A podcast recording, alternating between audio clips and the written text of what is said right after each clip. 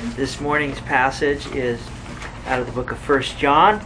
I'm going back into First John chapter 4, verses 7 through um, 16 is what we will be reading. Is that what the order of worship says? Yes. Yes. So please stand for God's the reading of God's word. Beloved, let us love one another, for love is from God. And whoever loves has been born of God and knows God. Anyone who does not love does not know God, because God is love. In this the love of God was made manifest among us, that God sent his only Son into the world so that we might live through him. And this is love.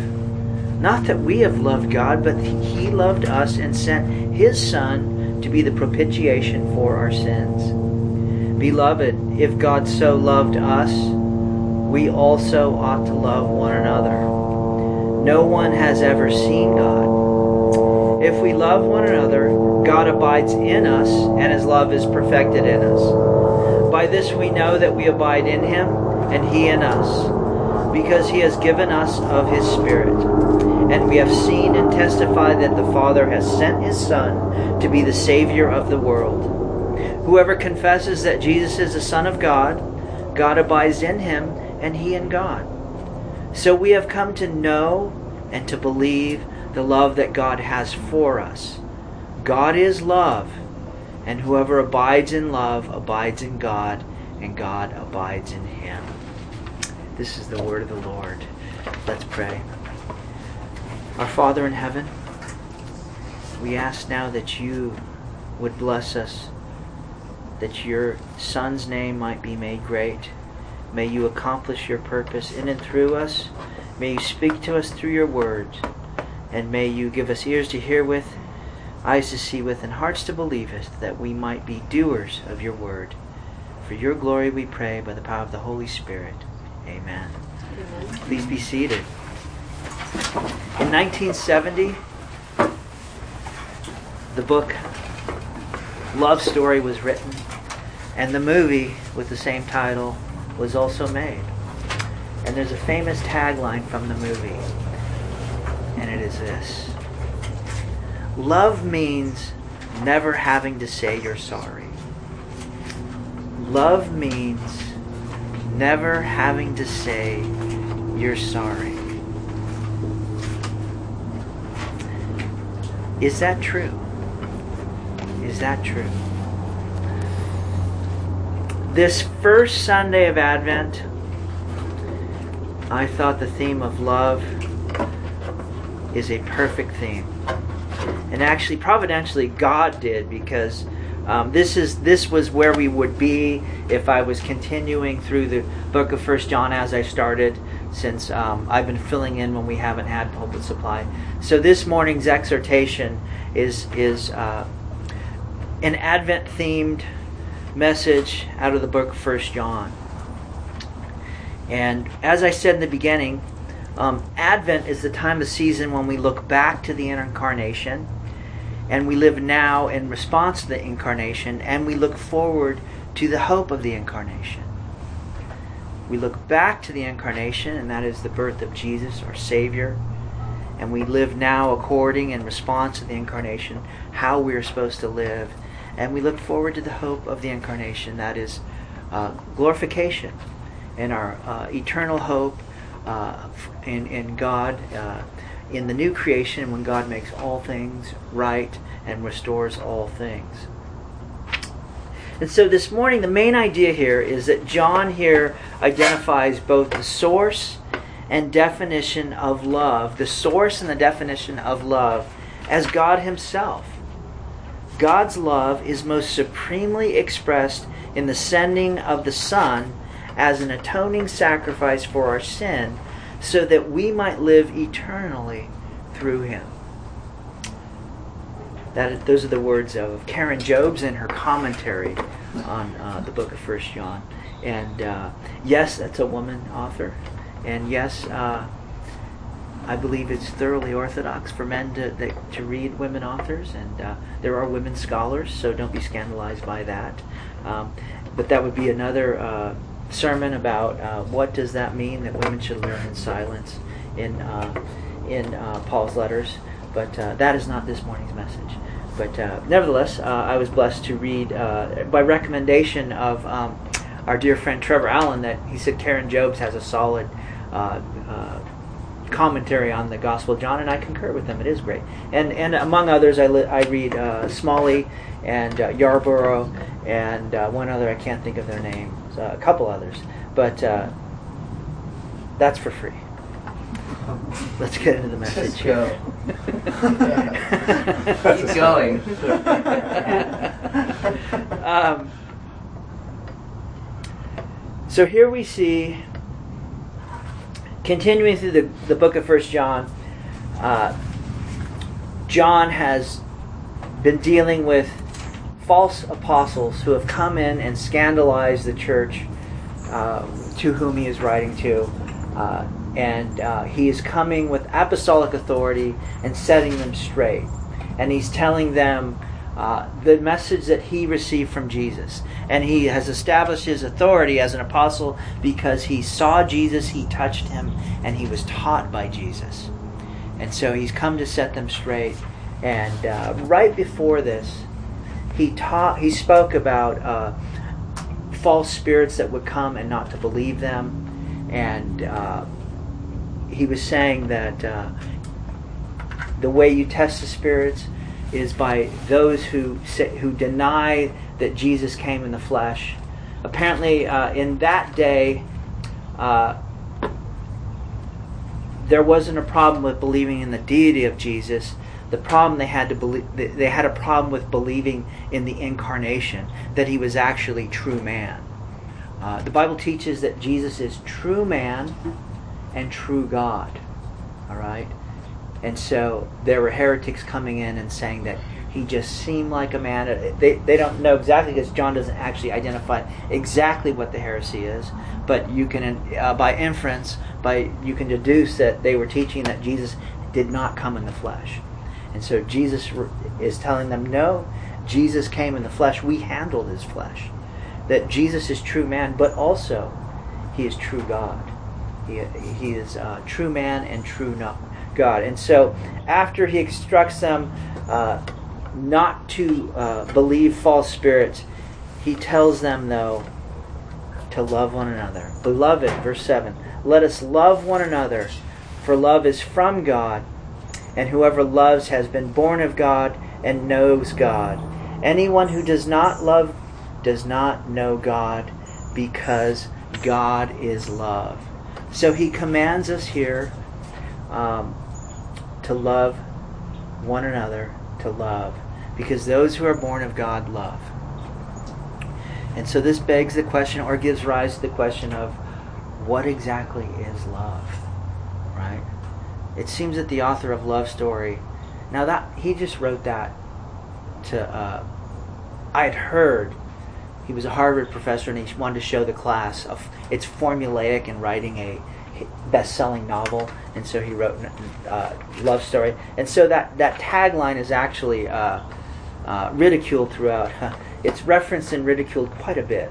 Uh, but he said, "Love means having to say never having to. Love means never having to say you're sorry," which which is not true at all. Which is not true at all. But here we see the definition of what true love is. And, and God defines love in a person, and that person is Jesus. We see what love is in Jesus. And we see also uh, the love of the Father uh, sending Jesus for us. And in this day and age, this message is very important because it's very popular to redefine what love is. Uh, you hear very the culture says all the time, "Love is love," and um, if you have Facebook friends like some of mine, you see their uh, on their uh, ah, what is it? Just whatever their their page. It says you know they have love is love, meaning that it doesn't matter who you love or what love is. Whatever what you know, just as long as you love, it's okay. And, and what they're doing is they're actually redefining love. Uh, we see here uh, in verse 8, it says that God is love. All right? It doesn't say love is God, it says God is love. And what we see is that one of the attributes of God is love. All right? It's not the only attribute though, and it's not his highest attribute. But it is one of his attributes. It's one it's one of uh, it, it's part of his essence. It's part of the stuff he is made out of, and it's love. Um, but he's also holy. Uh, he's also righteous. He's also just. Uh, he's also wisdom. So we can't confuse and set one attribute against the other. We can't set the love of God against the holiness of God. The holiness of God is refers to he's perfectly moral. There's no sin in him. And so we cannot set his love against his holiness. And his holiness, because he is holy, demands that we are perfectly holy, meaning that there's no sin in us, meaning that there is no want of conformity unto or transgression of the law of God in our character, who we are morally, because that's who God is morally. So, because we cannot set these attributes against one another, in His love, He redeemed us. He created the plan to save us, to rescue us, that we might dwell with Him eternally. And that plan was to send His Son, Jesus, the one He loved eternally. In the wisdom of, you know, uh, the beauty of the Trinity is that it enables God to be love. If God were just a singularity, like in Islam, he could not exist as love eternally because there was nothing to love before creation. But within the Trinity, there's a loving relationship between the Father, the Son, and the Spirit. And so his plan to redeem his creation was to send his unique Son, his only begotten Son, to redeem us. And here in verse 9, he defines love. In this, the love of God was made manifest among us, that God sent his only Son into the world so that we might live through him. And this is love, not that we have loved God, but that he loved us and sent his Son to be the propitiation for our sins. In God's love, we have Advent.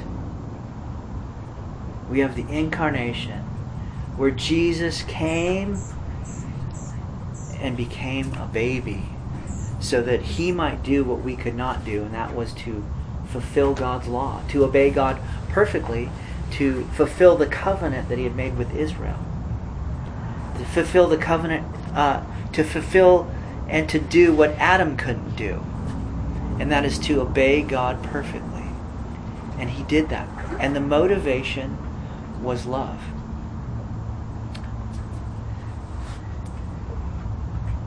And because of that, he says in verse 11, Beloved, if God so loved us, we also ought to love one another. No one has ever seen God. If we want love one another, God abides in us and his love is perfected in us. People cannot see God, but they see us. They see us. Because of what God has done for us, that's why we love one another. There's a lot of one anothering in the Bible here. And, and, and uh, this is a big one. We're to love one another. And, and, and yes, we're to love our neighbor as ourself, absolutely. But this is speaking in the body of Christ. Like we that's what we are supposed to do is love one another. And the reason why is because that's how God loved us. It's self-sacrificially. And so um, we see here that love is love is defined and expressed by meeting the needs of others. Okay? And uh, in Luke 10, 25 through 27 is the, uh, par- the uh, parable of the Good Samaritan. All right? And there we see that we see uh, the picture of what love does. Love meets the needs of others when you encounter them. Uh, we're to act with redemptive love towards others. And it means that we need to forgive those who need our forgiveness, just as God forgave us in Christ. And it may mean, in an extreme circumstance, to give our life that others may live. That's how uh, we demonstrate that we are God's children, is that we love as He loved. Um,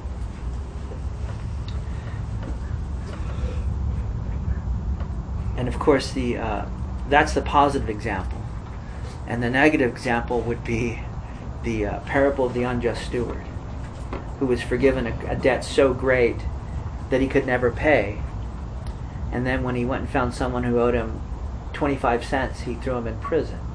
All right, we're not to behave that way. Right? If we've been forgiven much, we need to love much and forgive others. And and actually, we're, we're told uh, in Colossians that we must forgive others. It's not an option as Christians. You know, we don't just decide, ah, you know, I'll get to it. No, we we actually have to. We ha- you can't get out of it. Um, you have to do it. And and so um, that requires dying to self, and that's actually painful. It's actually painful.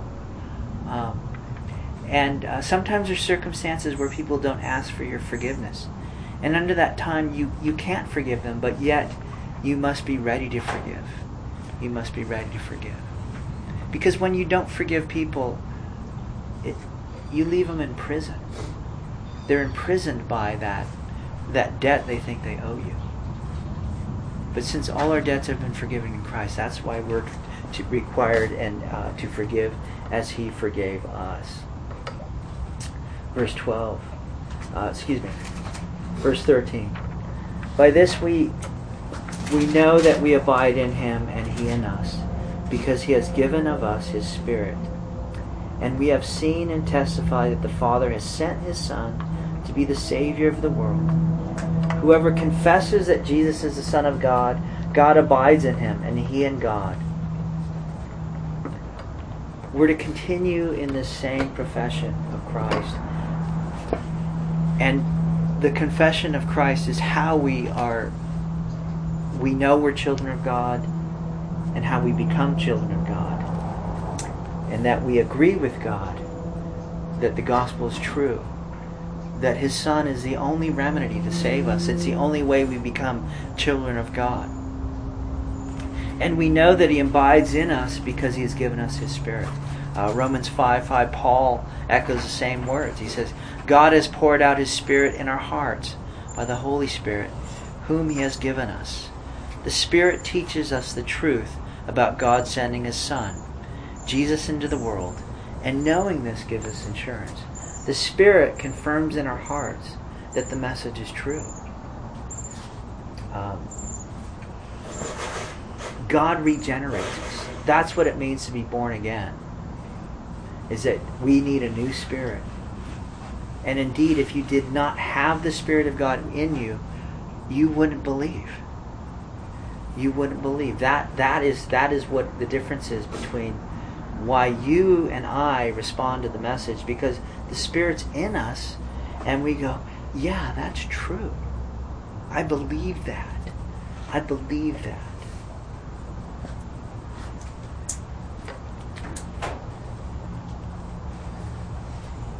So we have come to know him and to believe that the love of that the love that God has for us. God is love, and whoever abides in God and excuse me, God is love, and whoever abides in love abides in God, and God in him.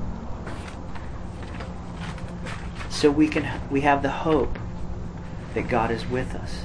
He is in us. We abide in him and he abides in us. And his promise that everything is going to be okay is true. And it's our blessing. And so this Advent season, Remember, that's the message of Advent. And it's kind of funny because it's our tradition. We give gifts, right? We give gifts. And if you think about it, the reason we give gifts is in response to God's love for us, the gift of His Son. But as Christians, we know that, yeah, we love because He first loved us. We in turn love like Him, and we give gifts. And the true gift is the message of the gospel this Advent season. So my conclusion was this. When the Simpsons watched a love story, little Lisa Simpson exclaimed when she heard uh, love means having to never say you're sorry, she wrote, No, it doesn't. She said, No, it doesn't. Meaning that love does mean you say sorry a lot. Uh-huh. It means you say sorry a lot. And it also means when someone says sorry, you say, I forgive you. Because Christ forgave me. Let's pray.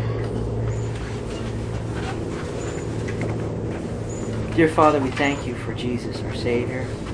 We thank you, Jesus, for your life, death, and resurrection. We thank you that all the promises of God are yes and amen in you. We ask now that you would bless us, that we might live for your glory and share this gospel message to the lost, that you would redeem your lost sheep. We ask these things in Jesus' name.